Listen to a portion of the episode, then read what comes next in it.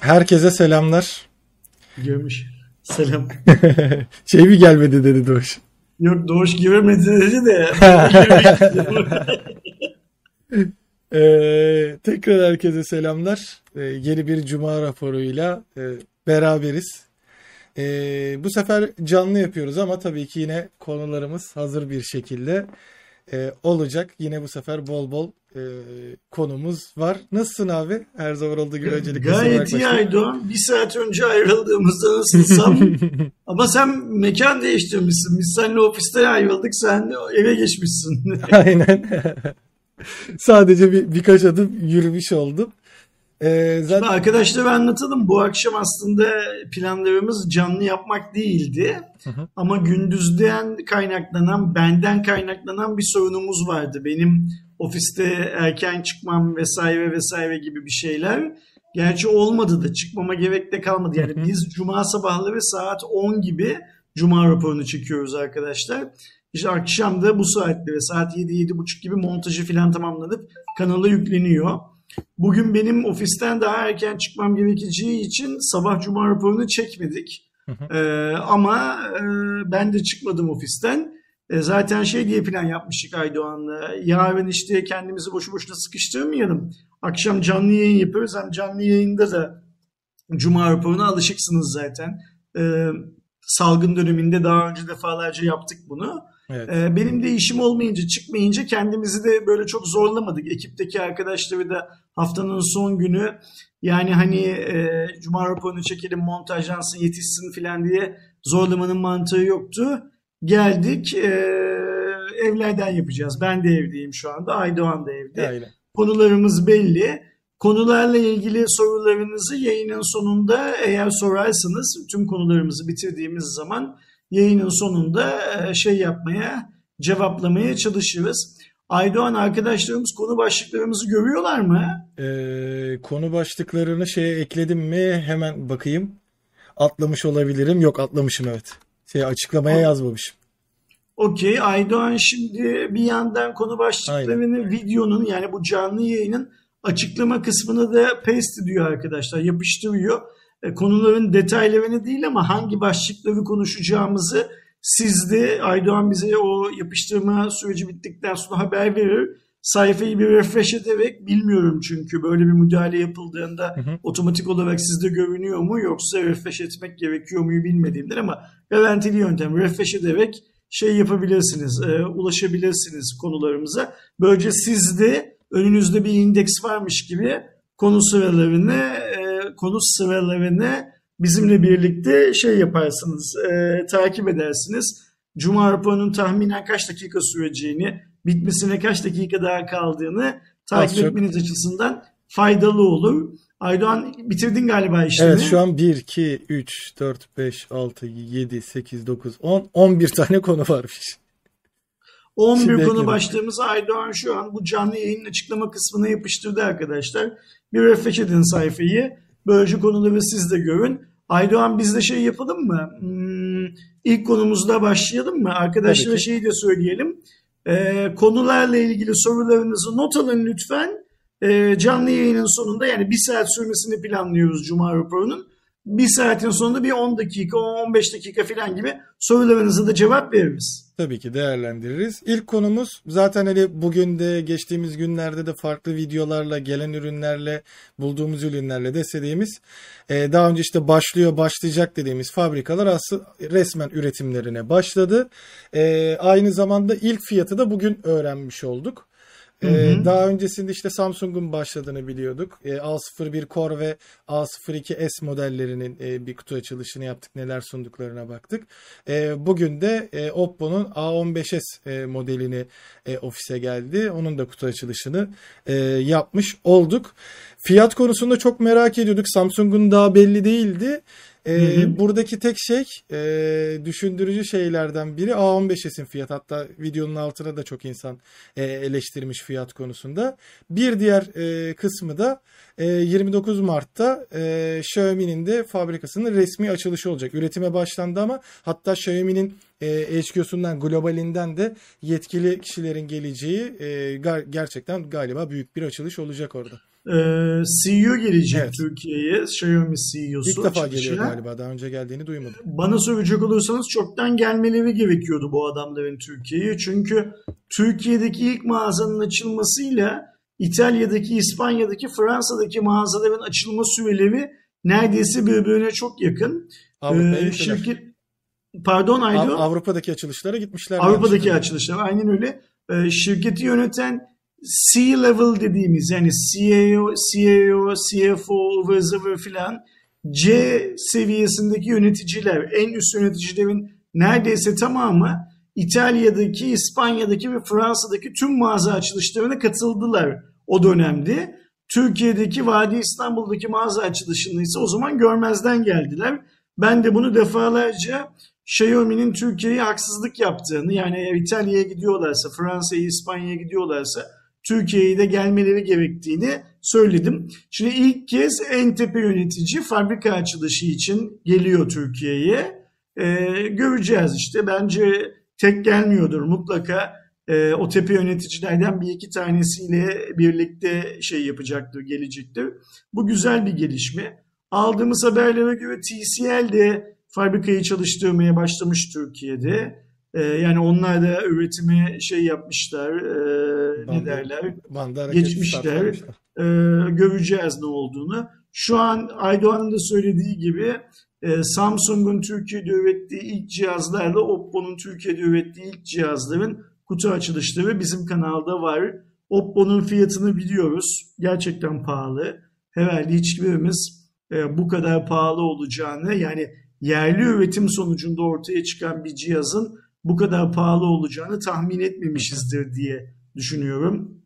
Samsung'un ürünlerinin de fiyatlarını yakında görürüz. Ee, şeyin de Xiaomi'nin de ürettiği modellerden bir tanesini biliyoruz. Onu da size tanıttık geçen haftalarda. Ee, ama Xiaomi fabrikada toplam kaç model üretiliyor? O konuda herhangi bir bilgimiz yok ve benim beklentim, daha doğrusu beklentim demeyelim de ben Xiaomi'nin Redmi Note 10 ailesini de Türkiye'deki fabrikada ürettiğini düşünüyorum. Ya da ürettiğini, üretiyor olduğunu düşünmek istiyorum öyle söyleyeyim. İşte e, zaten haberlerde sırası gelecek. Önümüzdeki hafta onun da Türkiye lansmanı var. O lansmanda ya da fabrika açılışında bize Türkiye'de üretilen Redmi Note 10 ailesinden herhangi bir cihazı da e, gösterirler diye tahmin ediyorum. Yani şey de var zaten abi. Şimdi 25'inde lansman var. 29'unda fabrika açılışı var. E, 25'inde bunu söyleyip ya da sürpriz olarak bırakıp hani 29'unda biz oraya gittiğimizde sonuçta band sıfırdan start verilmeyecek. Zaten işte üretilen cihazlar var. Aynen biz öyle. oraya gittiğimizde e, şeyi görme ihtimalimiz var bence de. Redmi Note 10'ların orada böyle banttan geçtiğini görme ihtimalimiz var gibime geliyor. Şimdi biz Samsung cihazları ele geçirdik. Ee, Oppo cihazların videolarını da en önce biz paylaştık. Hı hı. Xiaomi cihazları da ele geçirmek için çabalıyorum. Ama açıkça söylemek gerekirse gücüm yetmiyor. Hani öyle bir e, şey var, e, durum var. Ayrıca şey de öğrenemiyorum. Hani bu bizim e, Aydoğan'ın geçen hafta kutusunu açtığı modelden başka yani Sayın Varank'ın, Bakan'ın paylaştığı Twitter'daki modelden başka kaç model daha Türkiye'de var şu anda hala hazırda üretilen onun bilgisini de alamıyorum. Alsam sizlerle paylaşırım. Fakat şunu söyleyebiliriz. Bunu bu sabah ofiste de konuştuk. Samsung'un cihazlarının üzerinde Assembled in Turkey yazıyor. Ee, şeyde ise Oppo'da ise Made in Turkey yazıyor. Şimdi bu Assembled in Turkey ile Made in Turkey'nin arasındaki farkın ne olduğunu tahminimce bir, bir iki ay içinde bir sektör yetkilisi bize anlatacaktır. Çünkü ben gerçekten şey yapıyorum, e, merak ediyorum. Yani e, tamam e, Türkçe karşılıklarının ne olduğunu biliyoruz da niye birinde Assembled in Turkey, diğerinde e, Made in Turkey e, bunların nedenlerini öğreneceğiz büyük bir ihtimalle vergisel ya da e, teşviksel bazı farklar var. Bunların hepsini zamanı geldiğinde görürüz. Önümüzdeki hafta heyecan verici bir hafta olacak. Çünkü Xiaomi e, Türkiye'de üretime geçen markalar arasında ilk marka olarak açılışını önümüzdeki hafta yapacak. ve e, önümüzdeki hafta bizleri de açılışa davet ettiler. Gideceğiz avcılardaki Esenyurt'taki fabrikayı Balkon, göreceğiz. Balkon. Türkiye'de ilk kez bir cep telefonu, yabancı cep telefonu üretim fabrikasını görmüş olacağız bu sayede. E, bir de yani önümüzdeki hafta aslında genel olarak da çok hareketli. Hani işte Poco X3 Pro vesaire gibi hani global lansmanlar neticesinde de e, önemli lansmanları olacak. Gerçekten yoğun bir hafta beklediğini de tekrar fark etmiş oldum ben de. Şeyi merak ediyorum. Bir de e, şimdi sen söyleyince abi şeyi fark ettim. Sıkıntı olabilecek durumlardan biri biz ilk Made in Turkey yani en azından bu işte o farklı iki üretim e, şeyi vardır e, montaj kısmında. İşte parçaların büyük bir çoğunluğunun gelip montajlanması. Hı hı. Bir de e, parçaların büyük bir kısmının hazır gelip burada birleştirilme olayı. Teknik olarak baktığımızda Samsung'un büyük bir kısmının gelip burada montajlandığı, Oppo'nun da parçaları burada aslında komple topar yani aslında işte Made in Turkey yazacak şekilde olması. Biz ilk fiyatı Made in Turkey'den görüp bunun pahalı olduğunu biliyoruz. E Samsung sadece toparlama yapıyorsa e, fiyat konusunda çok daha yüksek çıkma ihtimali var. Hani ben orada bir e, videoda o sırada çok şey yapmadım. Sonrasında aslında tekrar tekrar düşündüğümde fark ettiğim bir detaydı. Bizim klasik beklentimiz 2000 TL altına inebilmesi. Aynen öyle. E, hatta birçok e, insanların yorumunda da şeyi anlatmaya çalışıyordum ben. Hani insanlar hep şey diyordu ya hani bu telefonda işte onların deyimiyle çöp telefonlar üretilecekse niye fabrika kurdular diye. E zaten aslında asıl amaç 200 dolar altı telefonları üretip o vergiden muaf olabilmekti. E, bir diğer yandan hani şu an işin iyi tarafı sadece sunacakları istihdam e, ve aynı zamanda işte ithalat vesaire yapılmasının avantajı olacak gibi görünüyor. Ama en azından ilk çıkan üründen bunu anlıyoruz. Çünkü A15'esi şey olması lazım. 200 dolar altı e, bir ürün olması lazım. 150 dolar mı ne fiyatı Tam onu söyleyecektim. Yani e, Oppo'nun fiyatı yüksek çıktı beklediğimizden. Samsung'un fiyatı da yüksek çıkar demek çok mantıklı olmaz. Çünkü cihazın içeriğine bakmak lazım. Ee, yani beklenti tüm fabrikalar için sadece Oppo, Samsung, Xiaomi değil diğerleri için de hepsinin aslında 1500 TL ile 2000 TL arasındaki cihazlara odaklanmasıydı. Hı hı. Ee, Oppo gördüğümüz kadarıyla oraya odaklanmamış. Oppo biraz daha yukarıya odaklanmış. Ee, o yüzden de ilk gördüğümüz fiyattan çok şey değiliz. Ee, memnun değiliz. Bunu açık açık söyleyebiliriz. Çünkü niye? E, şunu söylüyorduk ki bu cihazlar Türkiye'de üretildikleri zaman işte o kaybolan giriş segmenti 200 dolar dalgametresi çıktıktan sonra ortadan kalkan e, giriş segmenti tekrar şey yapacak. Yani 1500 lira ile 2000 lira arasında da telefon bu ülkede satılacak. Bunu söylüyorduk. Ee, ilk dakika bir gol bir satılmıyor şu anda öyle. Evet. Ee, o yüzden Samsung'un ne kadar fiyat açıklayacağını merakla bekliyoruz. Buradan Aydoğan ikinci haberimize geçelim. Dün akşam da canlı yayın yaptığımız haber. Hı hı e, Samsung dün değil ondan önceki gün Galaxy A52 ve A72'yi tanıttı. A32 daha önce tanıtılan bir cihazdı arkadaşlar. Bu hafta değil daha önce tanıtılan bir cihazdı. O yüzden biz sadece dünkü canlı yayında da şimdi burada kısaca geçerken de sadece A52 ile A72'ye odaklanacağız. Yani zaten e, biz daha öncesinde hatta ben de şu anda ekranda da duruyordur. Hatta onu vereyim şöyle ekrana. Biz dünkü e, canlı yayında fiyatlarını tahmin etmeye çalıştık. Ve şu anda sizin de ekranda gördüğünüz e, fiyatlar ortaya çıkıyordu. Euro bazındaki e, fiyatları konuştuğumuzda neydi onlar? A52 için 349 euro fiyat belirlenmişti. Vergisiz olarak 3110 TL'ye denk geliyordu. E, vergiler de eklenince e, 5598 yani 5600 TL'ye denk geldiğini görmüştük. 5G'si e, Türkiye'ye gelmese de hesapladığımızda 430 euroydu. 3800 TL'ye vergisiz fiyat. 6800 TL gibi de hatta 6900 diyebileceğimiz neredeyse fiyatla denk geliyordu. 72 ise 450 euroydu. 4000 TL ve 7200 TL'ye varan bir vergili fiyatın ortalama olarak ortaya çıkması. Tabi burada işte şeyde de o uzun e, canlı yayınımızda da konuştuk bir saat boyunca. E, bunlar tahmini olarak elimizdeki yaptığımız e, matematiksel sonuçlarla. Samsung Türkiye burada ne kadar e, bir indirim yapabilir o belli değil. E, diğer bir yandan bu rakamlar Samsung'un açıkladığı rakamlar değil. değil. Bizim bulduğumuz rakam. Ayrıca Aydoğan şunu da söyleyelim. Merkez Bankası dün faiz arttırımına gittiği için Euro ve dolar, dolar kuru ülkemizde düştü biraz. Beklenti biraz daha düşmesi. Hı hı. Bu düşüşte bu bizim dün hesapladığımız fiyatları e, izleyen arkadaşlarımızın lehine yansıya, yansımalı. Çünkü kur ne kadar aşağıya gelirse buradaki çarpanlardan bir tanesi kur olduğu için toplam fiyatlar da o kadar azalacak tabii. Evet hani o şekilde bir değerlendirme yaptık ve şeyi çok konuştuk tabii ki.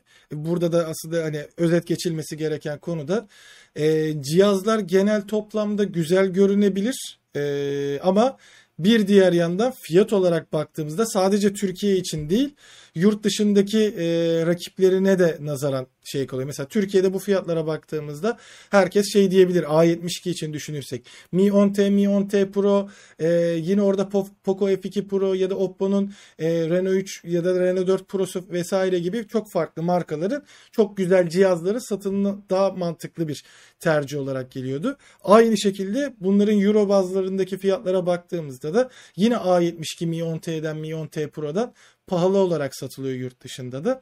E, bunun nasıl bir etkisi olacağını Türkiye fiyatları da açıklandığında göreceğiz. Çünkü hala da resmi bir e, Türkiye satış fiyatı belli değil.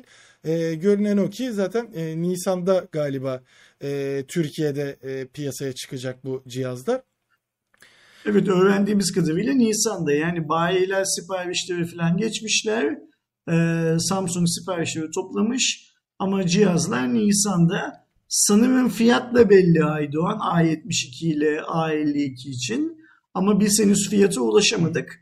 Kısmetse önümüzdeki hafta fiyata ulaşırsak e, eğer hafta başında ulaşırsak Cuma raporunu beklemeden sosyal medyada paylaşırız zaten. E, hafta başında ulaşmazsak da hafta sonuna kalırsa önümüzdeki hafta Cuma raporunda bir kez daha A72 ile A52'nin fiyatlarını arkadaşlarımızın önünde tekrar yani kesinleşen fiyatlarını bir değerlendiririz. Ne düşündüğümüzü bir kez daha anlatırız. Bu sefer gerçek fiyatlardan yola çıkarak. Yani buradaki en büyük etmen işte söylediğimiz gibi fiyat olacak ama e, bakalım nasıl bir e, sonuç ortaya çıkacak diyerek e, diğer haberimize geldiğimizde e, ortaya çıkan bir e, duruma göre zaten Instagram'ın ürün başkanının e, Visal Şah diye okunur herhalde As ismi çok garip bir adı varmış.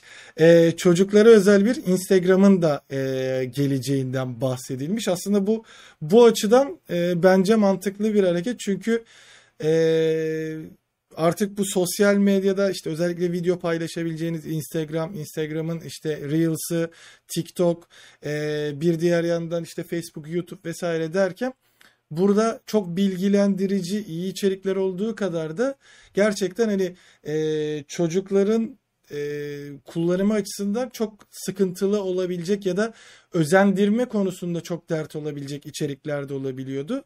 Bunları da kontrol edebilecek e, yegane platformlar kendileriydi ve e, yakın bir sürede Instagram'da da çocuklara özel bir yapıda demek ki belli filtrelerden geçecek. Şu anda mesela YouTube'da da var. YouTube herhangi bir video yayınladığınızda bu video çocuklara özel midir diye özellikle sana bir soru koyuyor. Ve sen değilken bile özel yaparsan yaptırımları da oluyor. Benzer bir durumu e, Instagram için de getireceklermiş. Yani faydalı desen faydalı değil. Gereksiz desen gereksiz değil. Garip bir hikaye bu. Yani 13 yaş ve yaş ve altındaki çocukların. Instagram kullanması ne kadar gerekli ama buna rağmen kullanıyorlar. İşte kullandıkları için onları korumak lazım. Hani iki ucu temiz olmayan bir değnek ne söylesek e, şey olacak. Yani benim ee, yanlış olacak. Ee, bilmiyorum. Hani şimdi Instagram'ı böyle önlemler alıyor diye şey yapamazsın, eleştiremezsin. Hı hı. Öbür tarafta anneleri ve babaları 13 yaşından küçük çocukları Instagram kullanmalarına izin verdiği için eleştiremezsin. Ama iş şey bir iş değil. Düzgün bir iş değil bir yandan da bakarsan. Acaba şey mi olacak hani e, ayrı bir platform olarak mı olacak yoksa hiç anlamadım Aydoğan. Ya yepyeni bir platform hani e, olarak e, lanse edilmiş ama çünkü şimdi şöyle de bir durum var. Instagram'daki paylaşımları düşündüğümüzde e, yeni bir platform e, olursa e, zaten Instagram'a giren çocuğu oradan nasıl yeni platforma yönlendireceksin diye düşünüyorum. Instagram içinde çocuk profili gibi bir durum olacaksa işte YouTube ekosisteminde olduğu gibi e, filtreleyerek gideceksen bunu neye göre ve nasıl filtreleyeceksin? Hani YouTube'da hadi belli başlı algoritmalarla ve aynı zamanda artık zorunlu bir şekilde senin işaretleyebileceğin bir şeyle kontrol altına alabilirsin ama Instagram'da nasıl olacak? Çünkü Instagram'da o kadar garip birbirinden Aynen. alakasız ve e, birçok şey için e, saçma ve gereksiz paylaşımlar var ki mesela şeyi kontrolünü yapamaz bence. Hikaye dediğimiz olayın Aynen kontrolünü öyle. yapamaz. E, böyle durumlarda nasıl başa çıkacak onu e, ilerleyen dönemlerde göreceğiz. Evet adım olarak hani e, Ersin abinin de dediği gibi hani iyi bir adım diyebiliriz ama hani ne iyi ne kötü gibi bir şey durumu var. Zaten sebebi de Facebook'a ve Instagram'a gelen ebeveyn şikayetlerinin artmasıyla. E, bir diğer yandan da şikayet eden e, ebeveyne de yani e, şeyi de düşünmek gerekiyor. Lütfen e, kimse de yanlış anlamasın. Biraz da çocuk konusunda dijital platform alıştırmada kontrolün daha çok ebeveynde olması lazım. Bu da tabii ki baskı Aynen kurarak öyle. değil. E, şikayet ederken yani sen de demek ki o çocuğun girmesine izin veriyorsun, şey yapmasına izin veriyorsun. Böyle bir kısır döngü var orada. Yani işte o yüzden dedim ya iki ucu temiz olmayan bir değnek gibi. Sen çocuğu salacaksın oraya sonra içeriği Instagram'ın şey yapmasını e, temizlemesini bekleyeceksin. E, garip işler bilmiyorum bana çok şey gelmiyor. Yani e, Instagram değil sadece herhangi bir platformun alacağı önlemi. Şimdi bundan şikayet eden ebeveyn Aydoğan herhangi bir platformun alacağı önleme güveniyor mu? Yani ben hiç sanmıyorum. Yani güvenmemesi lazım. E o yüzden hani bu parental control filan dediğimiz mekanizmalar var. Sen çocuğunu neyden korumak istiyorsan ondan korumakla yükümlü olan sensin aslında. Ee, bana garip bir hikaye gibi geldi. Çok da umursamadım ne yalan söyleyeyim. Şey biraz da çocuğu olan düşünsün o yaşta. Onu da ben mi düşüneceğim? Yani Çünkü geçtim, artık işin şeyi var hani e, her yeni nesil özellikle şimdi işte diyelim 13 yaş altı kesimi düşünelim. Yani artık Z kuşağından sonra hangi kuşak e, isimlendirilmesi yapılacak bilmiyorum ama e, Z kuşağından sonra gelecek nesil artık bu ortamın içine doğduğu için haliyle kullanmasını e, çok daha net bilebiliyor. Dinamiklerini çok daha iyi biliyor. E, bildiği için de zaten çünkü e, şimdi diyelim Instagram'a ben yeni bir hesap açmak istesem ya da yeni bir Gmail hesabı açmak istediğimde işte Facebook'a şeye e, YouTube'a vesaire hesap açmak istediğimde sana sadece doğum tarihini soruyor ve onu kendi çocuk e, aklını aşabilmenin tek yöntemi git 1980'lerde 1990'larda olarak ayarla doğum yılını. Tamam her şey açık sana zaten. Böyle çok basit bir yöntem var.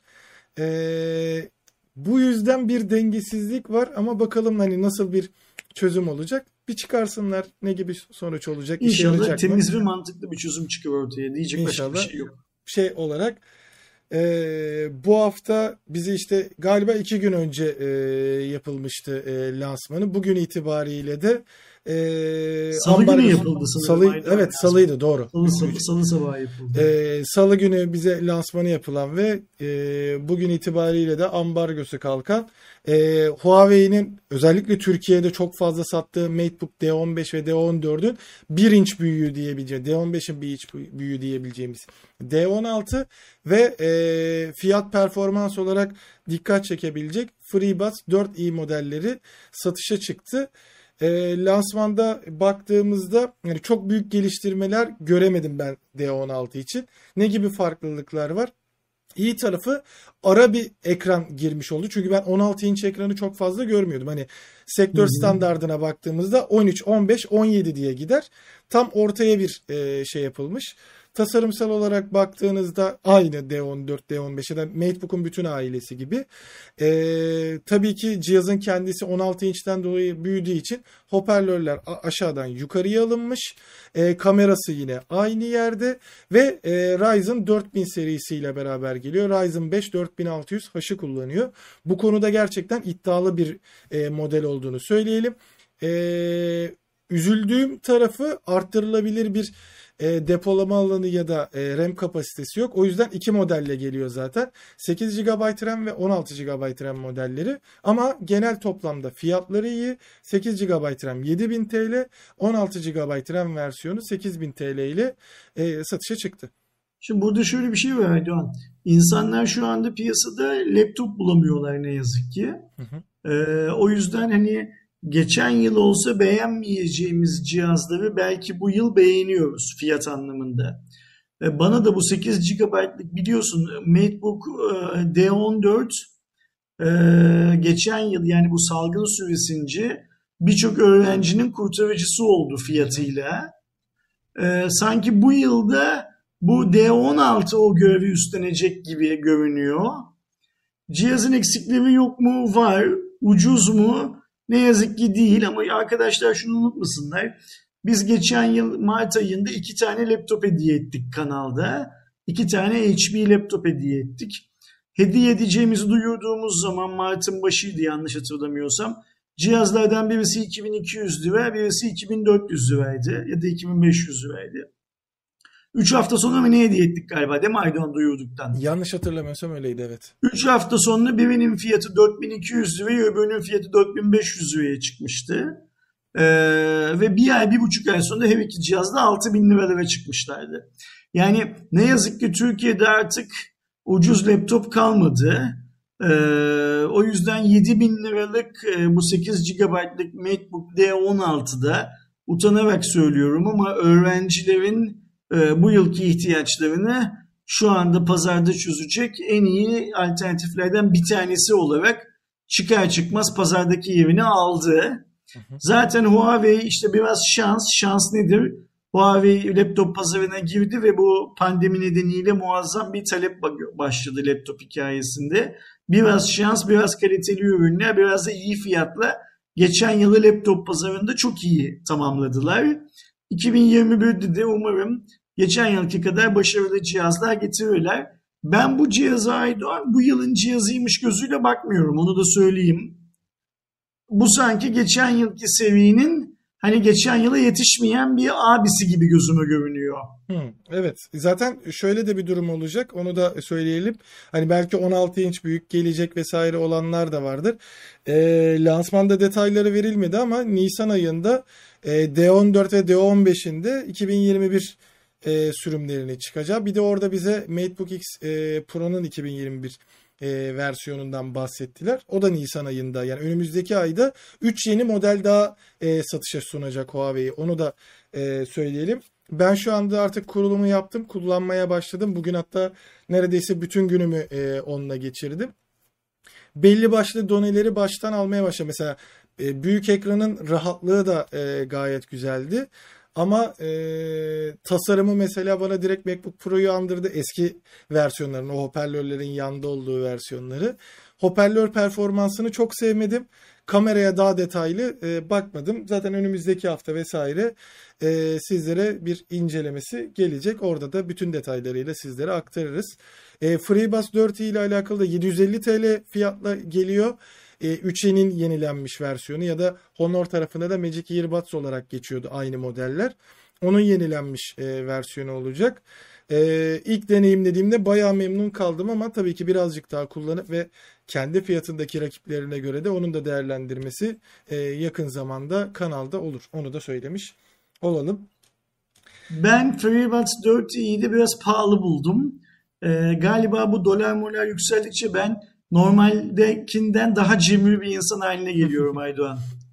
Yani e, 750 TL tabii ki hani aslında bir baktığımızda şimdi iyi versiyonları onların fiyat performansı oynadığı modeller. 3 hiç ilk çıktığı zaman e, 500-600 TL'ydi yanlış hatırlamıyorsam. Belki de yine 700 TL fiyata mı çıkmıştı emin değilim. Zaten yanımda şu an 3 kulaklık taşımaya başladım. Biri FreeBuds Pro zaten onların hani şu andaki e, en iyi seviyede ve gerçekten beğenerek kullandığım versiyonu. Hani ne gibi e, bir düşüş hissedeceğim diye. Bir de 3i'yi yanımda taşıyorum. O da hani bir sonraki nesilde ne gibi avantajlar vermişler diye. E, onunla alakalı da dediğim gibi içerik girecek ve fiyatına göre de tabii ki değerlendirmesini yapacağız. Sıradaki habere geldiğimizde bu sefer e, şöyle bir durum oldu. Daha öncesinde GeForce Now'ın Türkiye'deki fiyatıyla alakalı zaten e, değerlendirmemizi yapmıştık. 75 lira gerçekten pahalı bir ücretti. E, sebebiyle alakalı bir açıklama gelir mi dedik. Hala da aslında ne Nvidia Türkiye kanadından ya Turkcell kanadından bir açıklama gelmedi ama sebebini belli edecek globalde bir değişiklik oldu. E, GeForce Now fiyatları Avrupa ve Amerika'da zamlandı. E, artık e, founders olanlar değil yani ilk başta e, parayı verenlerden ziyade artık sonradan o sisteme dahil olanlar için fiyatlar 5 dolar ve e, 5 eurodan 10 dolar ve 10 euroya yükselmiş oldu. Günümüz döviz kuruyla da çevirdiğimizde e, 75 TL teknik olarak hem denk hem de daha ucuz bir hale geldi. Bu tabii ki e, bizim Türkiye'deki GeForce Now hizmetinin 75 liraya satılmasını uygun, ekonomik diyeceğimiz bir neden sunmuyor bence bize.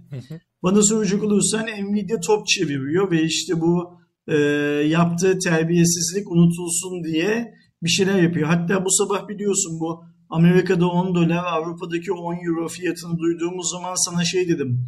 Acaba e, o bizim yüzümüzden mi dünyaya zam yaptılar dedim hani esprili bir şekilde. E, bu şeyi unutmamak lazım. Nvidia'nın Türk insanına dayattığı bu parayı vereceksin. Turkcell de buradan para kazanacak. Ayrıca yurt dışındaki sunuculara da abone olamayacaksın dayatmasını unutmamak lazım. Kesinlikle. Bunlardan evet geriye adım atıyor. Ben de biliyorum geriye adım attığını. Fakat geriye adım atıyor olması bu dayatmaları önümüze koyduğunu unutmamamızı gerektirmiyor arkadaşlar. Yani o kadar mesela başta hemen özellikle ikinci hamleden sonra hani hadi fiyata mesela o hamlesi olmasaydı fiyat niye bu kadar yüksek falan filan dediğimizde bu zam durumu geldiğinde demek ki zaten böyle bir plan varmış ve sonunda buna denk gelmiş e, durumu olacaktı. Ama sen zaten başta bir de ekstradan o dayatmayı yaptığında o kadar tepki gelmeseydi oyuncu camiasından ya da işte e, bazı yayıncılardan sen o geri adımı atmayacaktın ve bizi burada e, bu duruma zorunlu kılacaktın. Şimdi bak şöyle olsaydı bu Nvidia yani Game Plus'ta Turkcell'le birlikte yaptıkları GeForce Now hikayesini e, bu o dönemde yayını açmak zorunda değildi bu adamlar. Evet. Eğer Amerika'da 10 dolar, Avrupa'da 10 euroya fiyatın yükseleceği belliyse hani iyi tarafından bakmaya çalışıyorum işe. Hı hı. Herhangi bir dümen dönmediğini düşünmeye çalışıyorum. O zaman abi 15 gün geç aç Türkiye'deki hizmeti. Aynen. Yani sen Türkiye'deki hizmeti açtığın zaman Avrupa 10 euro, Amerika 10 dolar olsun. Türkiye'de 75 lira yapıyorum de nasıl anlatıyorum? Amazon'un Prime'i yaptığından bahsediyoruz Aydoğan aslında. Fiyat güncellemesi varsa ilk önce dünyada yap. Sonra yani mesela şimdi e, Turkcell'le birlikte yaptıkları GeForce Now hizmeti 15 gün önce hizmete girdi diye Türkiye'de Nvidia'nın başı arşa mı değdi? Türk insanı koşa koşa gidip o kutsal Nvidia bize süper bir hizmet sunuyor. Ne mutlu Allah Nvidia'yı başımızdan eksik etmesin mi dedi. Hayır. Hayır yani orada bir dolaplar döndü. Biz hangi dolapların döndüğünü ancak Turkcell'de bu Game Plus projesinde çalışanlar işten ayrıldığında Nvidia'da çalışanlar işten ayrıldığında duyacağız. Ne zaman olursa sektördeki insan değişiminin e, 16 e, 18 aydan başladığını düşünürsek demek ki 18 ay 20 ay sonra falan duyacağız bunu. Evet yani işin şey tarafı e, maalesef ki yani fiyat olarak baktığımızda evet şimdi şey oldu e, daha uygun fiyata geldi. Onu e, kabul edebiliriz ama yine Ersin abinin de bahsettiği gibi şimdi sen Türk insanına satıyorsun bu hizmeti. Ya hiçbir hani... şey olmadıysa bir şey olmuştur işte yani hani bu o hikaye. Evet aslında biraz öyle ama hani yine pahalı ki şu an dediğim gibi hani sen Aynen öyle yani. satmak Şimdi, için getirdiğin Amerika'da şey... 10 dolar diye biz Türkiye'de 75 liranın ucuz olduğunu mu söyleyeceğiz? Yani Nvidia bunu söylememizi bekliyor. Tabii ki bunu söyleyenler çıkacaktır büyük bir ihtimalle. Bunu söyleyenlere şeyi sormak lazım. Nvidia'dan ne kadar para aldın onun karşılığında bunu söylüyorsun diye sormak lazım. Yani şeye baktığımızda e, bu tarz hizmetlere baktığımızda evet dediğim gibi işte Netflix'i falan filan kıyaslamak doğru olmaz ama Ee, örneğin Microsoft'un Game Pass sistemini e, ele aldığımızda ben şu anda 45 ya da 50 lira ödüyorum Game Pass Ultimate'a. Her ne kadar şu anda bir e, Xbox'ım olmasa da Xbox'ta da oyun oynayabiliyorum. PC'de de oynayabiliyorum. Ben PC'de oynamak için 30 lira vermek yerine full verdim ki e, Xbox'ta da oynayabileyim diye gerektiğinde. Ve e, kendi birinci parti oyunlarını direkt buraya getiriyor. Ben yani yüzden fazla oyuna para ödemiş oluyorum. En son Bethesda ile anlaştı. Yani Bethesda'yı kendi bünyesine kattı. Doom vesaire gibi gerçekten çok büyük yapımları oynayabiliyorum. En son EA Play'de geldi. Ee, EA gibi çok büyük firmanın da oyunlarını ekstra para vermeden aylık para ücret ödeyerek oynayabiliyorum. E, bu da zaten sadece sana sunucu hizmeti verdiğini düşünürsek e, şey Nvidia gibi de bir firmadan bahsediyoruz. Hani Turkcell Türkiye'nin en büyük dijital firmalarından biri. Belki de direkt en büyük dijital firması diyebiliriz Turkcell için.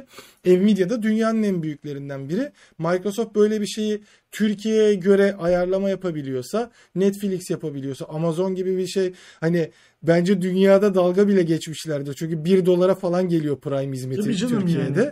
Bunları yapabiliyorsa e, bir zahmet Nvidia'da Turkcell'de bunu yapıp o zaman e, bangır bangır e, bağırmaları da çok güzel olurdu. Biz de derdik ki teşekkür ederiz hani böyle bir hizmeti getirdiler. Aynı zamanda Türk insanının e, cebini de düşünerek gelirini de düşünerek ulaşabilecekleri seviyede yapmışlar derdik ama maalesef ki şu an öyle bir durum yok. Yani kimse benden işte yurt dışındaki fiyatlar 10 dolar ve 10 euroya çıktı diye Nvidia GeForce e, güzellemesi beklemesin. Aydoğan bir sonraki habere geçmeden önce şeyi söyleyelim. Arkadaşlar yorumlarda yazıyorlar. WhatsApp ve Instagram çökmüş durumda şu anda.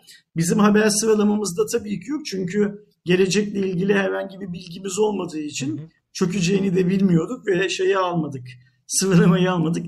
Nedeninin ne olduğunu da bilmiyoruz. Ama şu anda telefonumdan kontrol ettim. Hem WhatsApp hem e, Instagram'da herhangi bir hareket yok. Her ikisi de ölü taklidi yapıyor. E, biz de geçelim Pelin'in yayıncılığına Aydoğan. Evet, e, Salı günü yapılan işte yani Twitch'teki mahlası diyeyim hani Türkçe çevirisi galiba o olur. Mahlasıyla P Queen olarak bilinen e, Pelin'in zaten e, rekor kırmasıyla bildiğiniz Mansur Yavaş'la bir e, şeyi oldu. Aynı zamanda Mansur Yavaş kendi Twitch kanalını açtığını da duyurdu. Yayında toplamda 362 bine varan izleyiciyle beraber Türkiye'nin en çok izlenen yayını oldu. Hani çok da e, aslında şaşırtıcı bir şey değil ama e, artık şeyi de burada görmeye başladık. Siyasilerin Z kuşağını yakalamak için farklı e, denemeler yaptığını da görüyoruz. Yani bu garipsenecek bir şey değil. Bence burada önemli olan şey şu. Ee, Mansur Bey e, Twitch yayınlarına nasıl devam edecek? Yani kafasında bir program var mı? O programa uyabilecek mi? Ne kadar zaman ayıracak? Kaç dakika canlı yayın yapacak? Ben e, oyun oynayacağını falan tahmin etmiyorum. Yani tabii ki karşısında yalancıktan bir tane oyun ekranı açık olur da sohbet edecektir diye tahmin ediyorum. Bu bile güzel bir şey yapsın tabii ki. Yani benim oyumla seçilen belediye başkanının bir canlı yayında benim karşımda olmasından daha doğal herhangi bir şey yok bence. Hani o sırça köşkler işte yanına yaklaşılmayan insan pozları filan filan artık onlar bu çağın şeyleri değil. Ee, ne derler? Ee, terbiyeleri değil. Onlar çok eskide kaldı. Eğer e, önümüzdeki seçimlerde de oy almak istiyorlarsa sadece Mansur Bey için değil ben her ne kadar Ankaralı olmasam, Ankara ile herhangi bir bağım olmasa da İstanbul'dan baktığım kadarıyla gayet güzel işler çıkartıyor. Bir de biz tabii ki Ankara'da güzel işlerin yapılmadığını çok uzunca bir Ankara için güzel işler yapılmama rejimini çok uzunca bir süre e, gördüğümüz için şu anda Ankara'da yapılan her şey İstanbul'dan bizim hoşumuza gidiyor. Ama önemli olan şey e, Ankara Büyükşehir Belediye Başkanı'nın da diğer seçilmişlerin tamamının da halkın karşısına rahatça çıkabilmesi, halkla bir interaction, e, iletişim kurabilmeleri, interaction yaratabilmeleri. E, Mansur Yavaş çok güzel bir adım atmış, helal olsun. Ama tabii ki önemli olan şey şu, devam ettirebilecek mi bunu? Yani 3 gün sonra e, işte belediye meclis toplantısı yüzünden canlı yayın yapamayacağını açıklarsa 5 gün sonra da bu işten tamamen vazgeçerse e, o zaman olmaz yani hani bu yola çıktıysa devam etmesi lazım bence. Umarım e, hiç kimseyi üzmez, kırmaz ve bu yolda devam eder. Ya zaten hani aslında e, bence Twitch'te çok da zorlanmayacaktır. Tam dediği gibi şu an böyle bir aklımda şey oldu. Belediye meclis toplantıları e, onun için zaten bir Twitch demosu gibi olmuştur böyle hani gelen saçma sapan yorumlar gibi orada da böyle şey yetişti çıktı fil istersen muhabbetini de zaten onlar yaptıkları böyle eğlenceli bir şeyde kullanmışlar. Bir de tabii e, şeyi de eklemek lazım. O yapılan 45 dakika sürdü yanlış hatırlamıyorsam. Yayının e, bütün gelirleri e, Ankara Büyükşehir Belediyesi'nin şimdi tam aklıma gelmeyen ağaçlandırma projesinde kullanıldı. O da gayet güzel bir adımdı. Ama şeyi görüyoruz tabii. İşte başında dediğim gibi Z kuşağını yakalamak için özellikle çünkü artık hani belli bir zaman geçtiği için yavaş yavaş bir seçim döneminin yaklaşma oranı artıyor tabii ki her geçen dönemde. Ya, ya şimdi bunlar normal şey. Politikacı politika yapmak zorunda. Sonuçta Mansur Yavaş da bir politikacı. Bunu unutmamak lazım. Yani tabii adam ki. politika yapıyor. Önemli olan politikayı nasıl yaptığı. Yani hani e, yanına kimseyi yaklaştırmayabilir de bilmem ne de filan da. Bence bu olayın olay yüzünden ben yayını izlemedim. Biliyorsun izlemediğini. Pelin'i de tebrik etmek lazım. Pelin'e de teşekkür etmek lazım. Mansur Bey'i de tebrik etmek lazım. Mansur Bey'e de teşekkür etmek lazım. Bunlar pozitif ilerlemelerdir. Hı hı. Geç kalmış işlerdir ama ilk yapıtı için de helal olsun dememiz gereken işlerdir. Ee, ben sadece şeyi söyleyeyim. Ee, yayında anladığım kadarıyla, seni, senden duyduğum kadarıyla Mozambaklı ülkesini önermiş Mansur Başkan. Hı hı. İzleyenlerin tamamını Beyaz Zambaklı ülkesinde.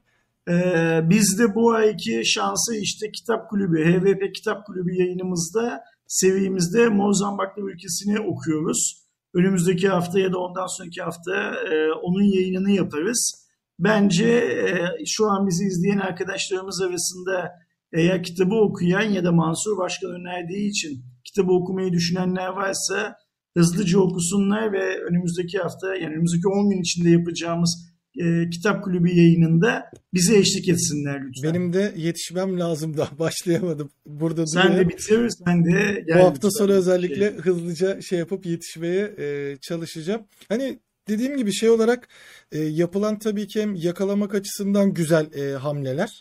E, keyifli de bir yayındı. Şey oldu zaten hani orada e, tabii ki hani e, ne kadar kurgulandı? Tabii ki illaki karşılıklı görüşmeler olmuştur ama e, Pelin'in amaçlarından biri de mesela yayının başında da belirttiği gibi ben şu anda aslında e, Ankara Büyükşehir Belediye Başkanı olan e, Mansur e, Yavaş Bey ile yani bir belediye başkanı ile değil ben direkt Mansur Yavaş'la e, konuşmak istiyorum şeklinde bir giriş oldu ve gerçekten o samimiyeti de yakaladılar. Yani bir belediye başkanı ya da ne projeleriniz var şurası ne olacak bu ne olacak muhabbetinden değil direkt kişilik e, olarak konuştular. O da güzel bir detaydı. Ya şimdi belediye başkanı dediğimiz adam aslında çok önemli bir adam değil. Yani Hı-hı. Biz tabii ki belediye başkanlığı koltuğunda ne hırtlar gördük bugüne kadar ama Mansur Bey zaten çok ben yaşını bilmiyorum. Herhalde 60-65 yaşında filandır diye tahmin ediyorum. Ee, çok babacan bir adam zaten. Yani televizyonda işte bu en kızdığı haldeki e, görüntülerini filan bile gördüğümüz zaman o şeyliğinden, sıcakkanlılığından şey yapmıyor, ödün 65 vermiyor. 65 yaşındaymış evet. Ee, güzel iş olmuştur eminim. Ee, bunu ne böyle çok fazla abartmaya gerek var ne de yokmuş gibi şey yapmaya, davranmaya gerek var. Sezer'in hakkını Sezer'e verdik. Ee, bir başka haberimize geçelim Aydoğan. Sıradaki haberimizde otomotiv sektöründen. Otomotiv sektöründe de Ford Otosan'dan Türkiye'ye bir büyük e, yatırım haberi daha çıktı. E, Kocaeli fabrikasına 2 milyar euroluk yani TL değeri de şu anda 20,5 milyar TL gibi. İki, ikinin de 20,5'a çıkması da ayrı bir dünya ama e, ticari araç üretimi için elektrikli e, araç üretim tesisi de kurulacağını e, duyurdu. E, Ford'un daha öncesinde de e, duyurusunu yaptığı yeni nesil Transit e, Custom ailesini dizel, şarjlı ve hibrit elektrikli e, plug-in hibrit dediğimiz versiyonları burada e, üretime e, geçecek. Aynı zamanda e, normalde biliyorsunuz Volkswagen geliyor sonra Volkswagen gidiyor durumları olmuştu. E, Volkswagen tarafında da bir anlaşma yapmışlar e, Volkswagen'in de Transporter modeli bu fabrikada e, stratejik ortaklık kapsamında üretilecek. Bu, tabii bunun e-transporter olarak geçen yani yine elektrikli versiyonu e, bu e, fabrikalarda üretime başlayarak e, şey olacak. E, daha da büyümüş oldu yani yatırımları. Yine tabii ki daha fazla istihdam ve daha fazla güzel bir detay oluyor. Ben Tinder haberini bekliyorum Aydoğan. O yüzden Ford haberinde şey yapmayacağım, yorum yapmayacağım. yani en azından burada şeye de sevindim sadece bunu okuduğumda. Bir tabii ki yatırım olması çok güzel bir şey. E, Ford Otosan'ın fabrikası zaten Ford için de gerçekten en büyük ve en değerli fabrikalarından biri. Onu daha da büyütüyor olması güzel. E, bir diğer yandan hani bizim şu anda bir süredir e, ses seda duymadığımız e, TOG'un da işte Gebze'deki fabrikasındaki artık süreç nasıl ilerliyorsa elektrikli e, araç üretim fabrikasının da karşısında çok büyük bir hani her ne kadar ticari tarafta olsa da bir rakip de ortaya çıkmış oluyor. E, demek ki e, her fabrika içinde aynı şeyi konuşuyoruz aslında.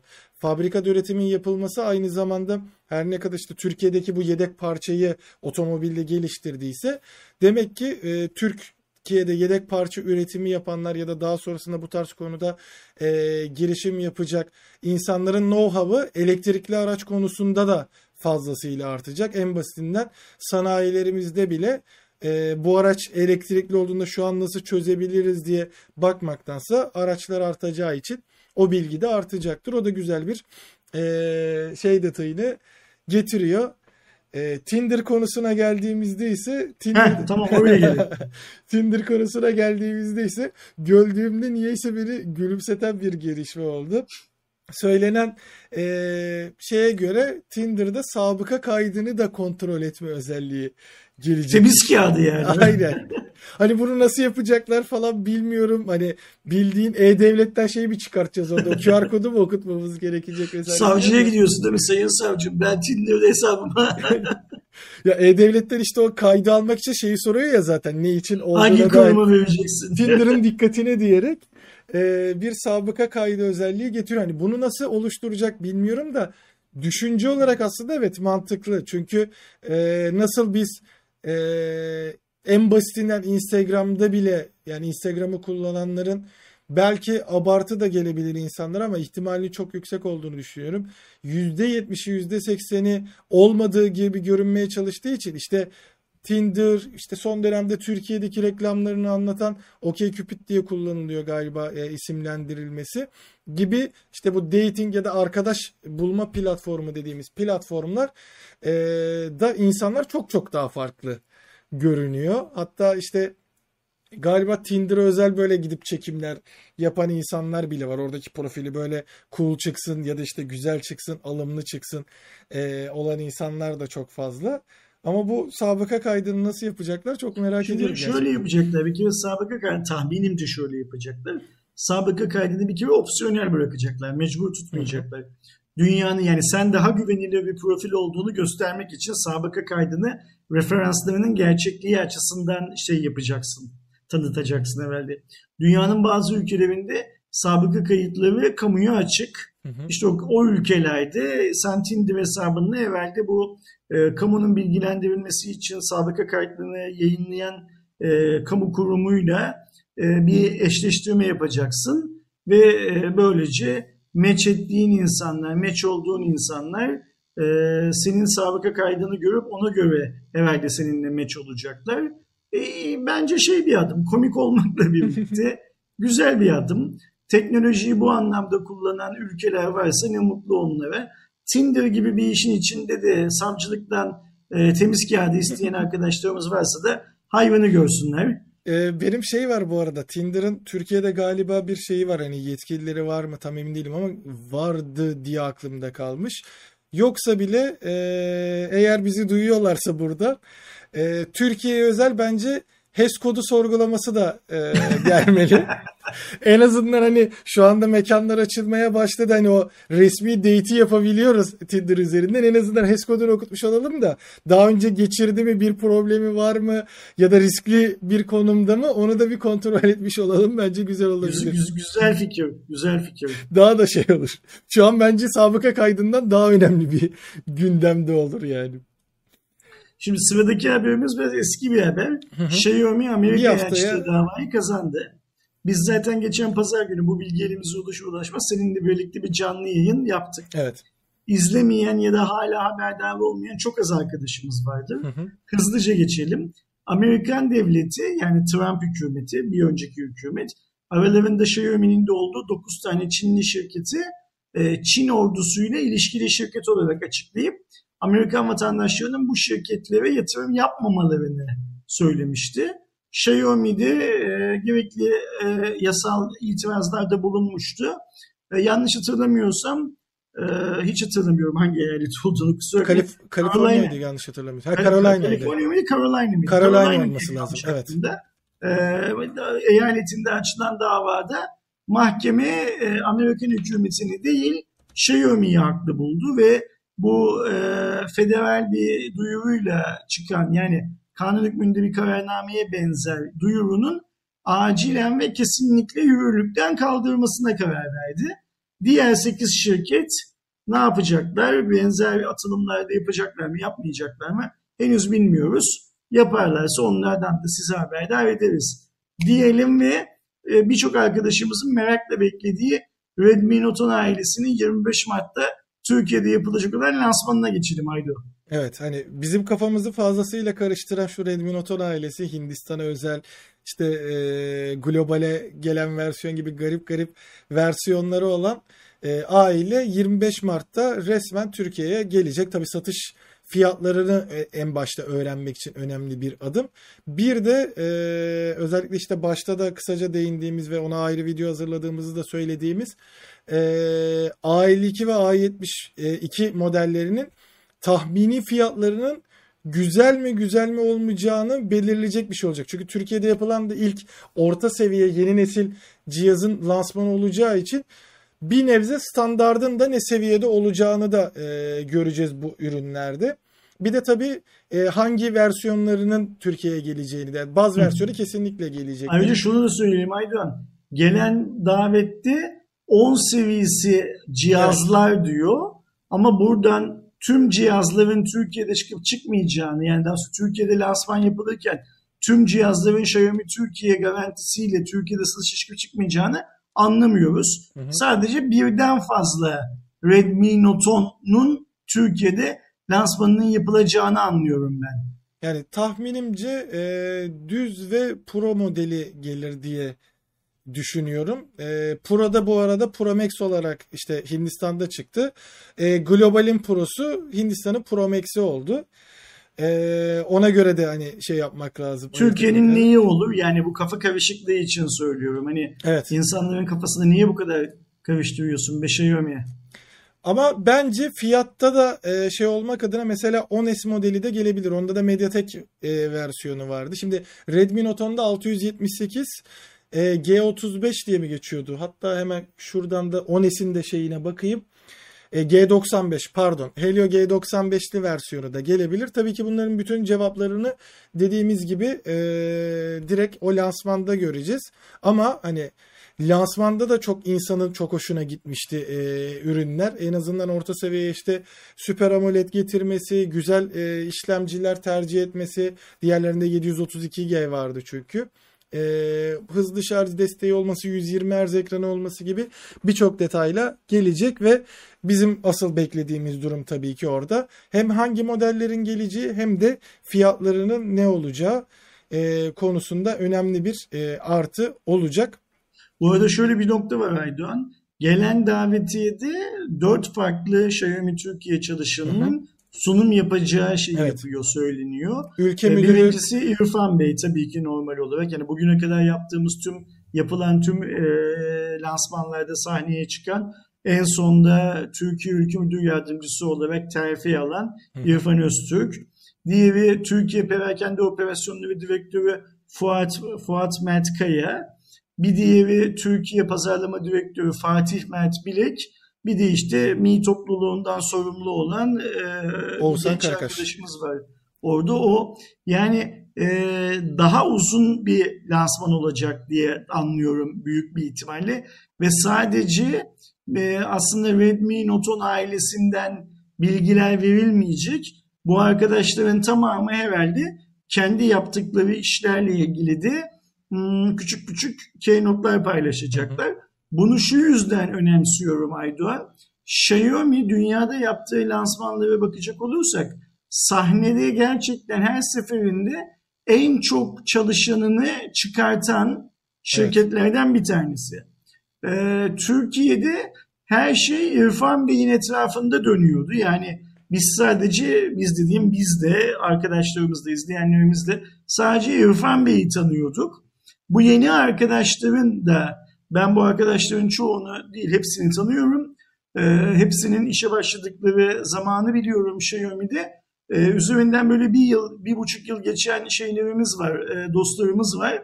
Onların da kendi resmi title'larıyla e, sahneye çıkıp sunum yapacak olmalarını çok iyi bir şey olarak düşünüyorum, fikir olarak değerlendiriyorum. Hele bunun fabrika açılışından birkaç gün önceye konumlandırılmasını da e, bir şey olarak değerlendiriyorum yine. Çok stratejik bir adım olarak değerlendiriyorum. Hoşuma gidiyor bunları okumak bile hoşuma gidiyor. Öyle söyleyeyim. E, bu arada lansmanın tabii yine YouTube üzerinden yapılacak. Hani e, bir e, gerçek lansman diyorum ben işte. Katılımcıların olduğu şey olabileceğimiz şekilde olmayacak. E, 25 Mart günü saat 3'te e, yapılacak lansman. Biz de tabii ki Şeyde, yani büyük bir ihtimalle daha önceden kaydetmişlerdir. Evet. Bugünlerde kaydedilmiştir. Canlıymış gibi o gün yayınlayacaklardır. Son zamanlardaki tüm lansmanlar sadece Türkiye'de değil dünyada izlediğimiz lansmanların da tamamı böyle yapılıyor zaten. Şey yapmamak lazım. E, garipsememek lazım durumu. Yani orada bakalım şey bilgisi de verilecek mi? Yani onu e, fabrikaya mı bırakacaklar? Yoksa orada e, gururlu işte İrfan Bey ya da Fuat Bey veya Fatih Bey hani biz bunu e, buradaki fabrikada da e, üreteceğiz diyecekler mi? Onu da çok merak ediyorum. Çünkü... Çok güzel Aydo. Çünkü şöyle bir şey var. Şimdi lansmanda fiyatı açıklamak zorundalar. Hı hı.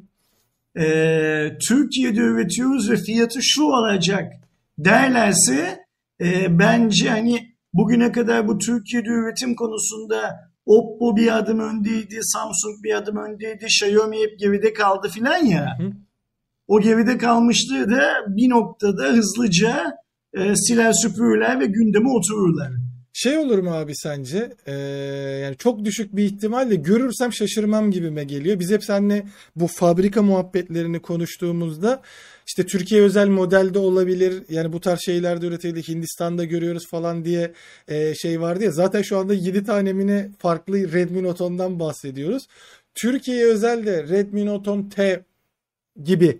Şimdi e, şöyle bir şey var. Eğer bunu yani bence önümüzdeki dönemde özellikle Xiaomi bunu yapacaktır mutlaka. Hı hı. Fakat bunu daha Türkiye'deki fabrikayı açtığı ilk anda ilk yılda yaparsa Süper bir gol olur bu. Ee, ama yapacaklarını sanmıyorum. Çünkü sonuçta şöyle bir şey var. Xiaomi aslında o kadar da vizyoner bir marka değil. Yani bunu yapsa Türkiye için çok önemli bir hamle olur ve gönüllerde taht kurar. Özel model, özel fiyattan bahsediyorsun. Hı hı. Tıpkı Hindistan'da yaptıkları gibi. Evet. Ee, bunu yapmak zorunda kalacaklar ilerleyen dönemde. Umuyorum ki bu biraz önce adını saydığımız Türk yöneticiler açılışta bunun yapılabilmesini konusunda Çinlileri ikna etmişlerdir. Çok büyük o zaman şey olur dediğim gibi ama çok niyeyse... süper gol olur. Yani Röveşata ile gol atmak gibi süper bir şey olur. Umarım e, böyle de bir gelişmeyi sizlere paylaşıyor oluruz 25'indeki e, lansmanda. Dediğim gibi zaten canlı yayını her zaman birçok canlı yayın olduğu gibi HVP ekranlarında sizlerle paylaşırız diyerek e, Netflix'i geldi, Blue'su gitti, en son Ekseni geldi derken zaten daha öncesinde de söylentileri geçiyordu. TRT'nin iki farklı bir dijital platform e, kuracağı. Bunlardan biri işte Türkiye'ye özel, diğeri e, Avrupa'ya özel olacak şekilde ve şu andaki söylentilerde TRT 0 e, olacak şekilde bir platformun geleceği söylüyor ve tabii ki işte özel içerikler vesaire de bu tarafta olacağı söyleniyor. Bir devlet kanalının da dijital platforma geçişi söz konusu. Şimdi bu önemli bir olay. Ee, bunu pas geçmemek lazım. Ama bir yandan da şöyle bir şey var. Ben aldığımız her şeyde bu TVT payı, TVT bandrolü bilmem ne filan filan ödediğimiz için açıkça söylemek gerekirse TVT'ye şeyim biraz. E, mesafeliyim biraz öyle söyleyeyim. Şimdi sen bu haberi okurken de en son ne zaman TVT izledim filan diye düşündüm. Bundan bir iki ay, iki buçuk ay önce filan TVT belgesel mi, TVT 2 mi ne bir yeri izledik evde. Aa ne kadar güzelmiş dedim. Ev halkı dedi ki bu kanal böyle hep çok güzel. Ya ben bu kanala daha, daha çok zaman ayırayım. Bir fren yaptım. Bir daha da dönüp izlemedim. O yüzden e, bence TVT'nin dijital platformu Yüce Türk milletine hayırlı olsun. İnşallah bu dijital platformdan çok iyi para kazanırlar da şu TVT bandrolü falan gibi sırtımıza bindirilmiş olan şeylerden ekstra e, katkı paylarından Türk halkının kurtulması gerektiğini giderler meclise ya da kime söylemeleri gerekiyorsa ona söylerler. Bu sayede televizyondu, telefondu, radyoydu, teyipti, CD çalardı bilmem ne filan gibi şeylerin fiyatı bir nebze olsun, bir lira olsun ucuzlar. Biz de bu şeyden, uygulamadan kurtuluruz deyip haberin geri kalanını vazgeçelim. Haber listesi açıklamada arkadaşlar. Haberlerle ilgili sorunuz varsa, sorularınız varsa hızlıca şey yapalım. Sizden o soruları alalım. Bir saate geldik. WhatsApp hala yok. Instagram hala yok. Ee, ve biz bunların niye hala olmadığı konusunda fikir sahibi değiliz. Bilginiz olsun. Aynı zamanda ben de bir bakayım herhangi bir açıklama vesaire gelmiş mi diye. Yok ben bir yandan takip ediyorum. Bir yandan da e, BTK'nın e, açıklamalarına falan baktım Aydoğan. Görünenler arasında yok öyle bir şeyler. Şey açıklama yapmış mı abi? E, biz hala online'ız diye. Kim? Bip. Ee, Bu tarz yok, şeyleri yani, bir ara kaçırmıyordu çünkü. Ee, onu şey yapmış. E, Bakan Yardımcısı Fatih Sayan yapmış 20 dakika önce. Yerli uygulamalar Yay ve VIP e, herhangi bir kesinti yok onlarda. Yolunuzu oradan devam edin demiş. E, fabrika satış mağazası kurulur mu? Hemen. Hemen mi kurulur mu? Kurulur mu Kerim? Yani bu hani e, bisküvi, gömlek, çikolata falan gibi bir şey olmadığı için ben sanmıyorum fabrika satış mağazası kurulacağını. Ama inşallah e, kurulsun tabii ki. Garip olur ya. Telefonda da fabrika satış mağazasını görmek. Yakında bir yere bir tane açarlarsa Evet, bugünkü konularla ilgili sorularınız varsa arkadaşlar lütfen paylaşın. Eğer bugünkü konuştuğumuz konularla ilgili sorularınız yoksa o yayını ufak ufak kapatalım. Yayının başında bir iki tane arkadaş işte Twitter eleman atıyormuş Türkiye'ye o konu yok mu filan diye yazdı. Twitter'ın Türkiye'ye bir eleman atayıp atamadığı muamma arkadaşlar. Yani evet. bugün medyada çıkan e, yazılan şeylerin hiçbirisi birbirini tutmuyor. Ee, birisi e, görevlendirecek diyor, öbürü görevlendirmeyecek diyor. Twitter tarafında hiçbir açıklama yok. Yani hani e, geçelim bu konuları. Birini atarlarsa zaten haberiniz olur. Yani mesela Aydan şöyle haber yapılır mı? Önemli gelişmeler olacak galiba. Bugün Sabah gazetesinin yaptığı haber böyle bir haber. Yani galiba birini atayacak. Atayacak gibi görünüyor. Ulan zaten beklenti o. Yani. At, ya sen ya atadı de ya atamadı haberini yap. Ne demek yani hani öte yandan şansa bak aynı günde Habertürk'te Necdet'te e, Twitter konusunda hiçbir gelişme olmadığının haberini yapıyor. Yani hani e, e, şey değil üzerinde konuşulacak e, konular değil. Hindistan'da otomat falan varmış Ay Aydoğan telefon almak için. Bilmiyorum görmedim. Ben de Güzel yani. bir fikir mi onu da bilmiyorum ama şunu biliyorum. Türkiye'de o otomatı çalarlar. yani sadece içindeki telefonları değil otomatı da çalarlar. Komple. Aynen Yaparlar öyle. harbiden ya. Yani biz, biz Türk halkını herhalde Çinli bizden daha iyi tanıyacak değil. Evet zaten arkadaşlar tekrar söylerim e, farkındayız ve şu anda bir gelişme olmadığı için e, bir şey demedik. WhatsApp'ta Instagram çökmüş. Evet. Apple'ın 23 Mart lansmanını yayınlayacak mısınız demişti Erdoğan. Ee, ihtimali var diyeyim. Yine bir e, planlama vesaire e, yapmak lazım. Çünkü şimdiye kadar işte olan e, zaten önümüzdeki hafta dediğimiz gibi işte Poco'nun da lansmanı var. E, Redmi Note'un da Türkiye lansmanı var. E, bu aralar çok fazla tam lansman dönemi. Bir de fuarlar yapılmayınca her markada kendi lansmanını yapmaya çalışıyor. E, Apple'ın da lansmanını yaparız. Neden yapmayalım? Redmi e, Note 10 ailesinin fiyatlarını sormayın arkadaşlar. Bunun global lansmanı yapıldı. Fiyatlar duyuruldu. Bir dolar kuruyla çarpın. 1.8'de e, katsayıyla çarpın. Bence Xiaomi 1.96'dan biraz daha azını uygulamak ister. 1.8'de de çarpın. Kendi fiyatlarını kendiniz bulun. Ha işte 10S gelecek mi? 10S'in geleceğini bilsek zaten haberde söylerdik. Ne dedik? Hangi modellerin geleceğini e, biz de bilmiyoruz dedik e, bilmiyoruz. Anladığım kadarıyla Aydoğan arkadaşlarımızın e, haber indeksimizdeki şeylerle ilgili, e, konularla ilgili çok da ciddi soruları yok. Önümüzdeki hafta Cuma günü Cuma raporunu canlı değil banttan yaparız diye tahmin ediyoruz. Aynen. Ayrıca bu bir canlı soru cevap canlı yayın olmadığı için de konu dışında sorulara da şey yapmıyoruz, e, cevap vermiyoruz. O yüzden ee, şey bitirmeden abi bir tane Lütfen. soru gördüm. Niyeyse bir güldüm soruyu görünce. Kerimcan sormuş zaten bizim de sık sık takip eden. GeForce Nova Turkcell yine zam yapar mı sizce? Yurt dışında dolar Turkcell zam, zam yapma fırsatı bulursa zam yapmadan durur mu Kerimcan? bir de öyle bir e ihtimal var. Sen ona fırsat ver. O yapıştı öyle. bir an düşününce neden olmasın dedim ben de yani hazır bulmuşken şimdi arkadaşlar hani 75 lira o kadar uğraştık size yaptık şimdi onlar zam yaptı yapacak bir şey yok deyip e, 100 liraya çıkartabilirler yani hiç şaşırmam. M Nvidia şaka bir yana Nvidia ona izin vermez. Tabii. Zaten dedim ya bir şeyler dönüyor. Sırf bu Türkiye'deki fiyatı legalize etmek için bana bir şeyler dönüyor gibi geliyor. Bakalım kısmet görürüz. Bir gün öğreniriz neyin ne olduğunu. Perde arkasında ne konuşulmuş, ne olmuş, ne bitmiş hepsini öğreniriz bir gün. Kesinlikle. Kapatıyor muyuz Aydo? Okey o zaman kapatalım abi. Tamamdır.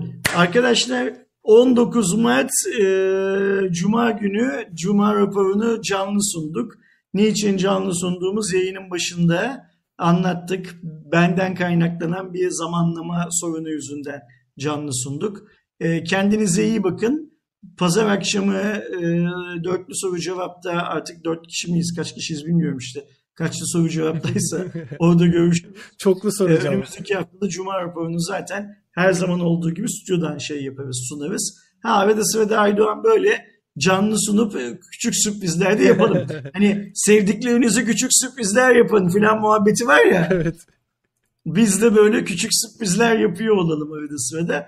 Haftaya görüşürüz. O ana kadar kendinize iyi bakın. Hoşçakalın. Hoşça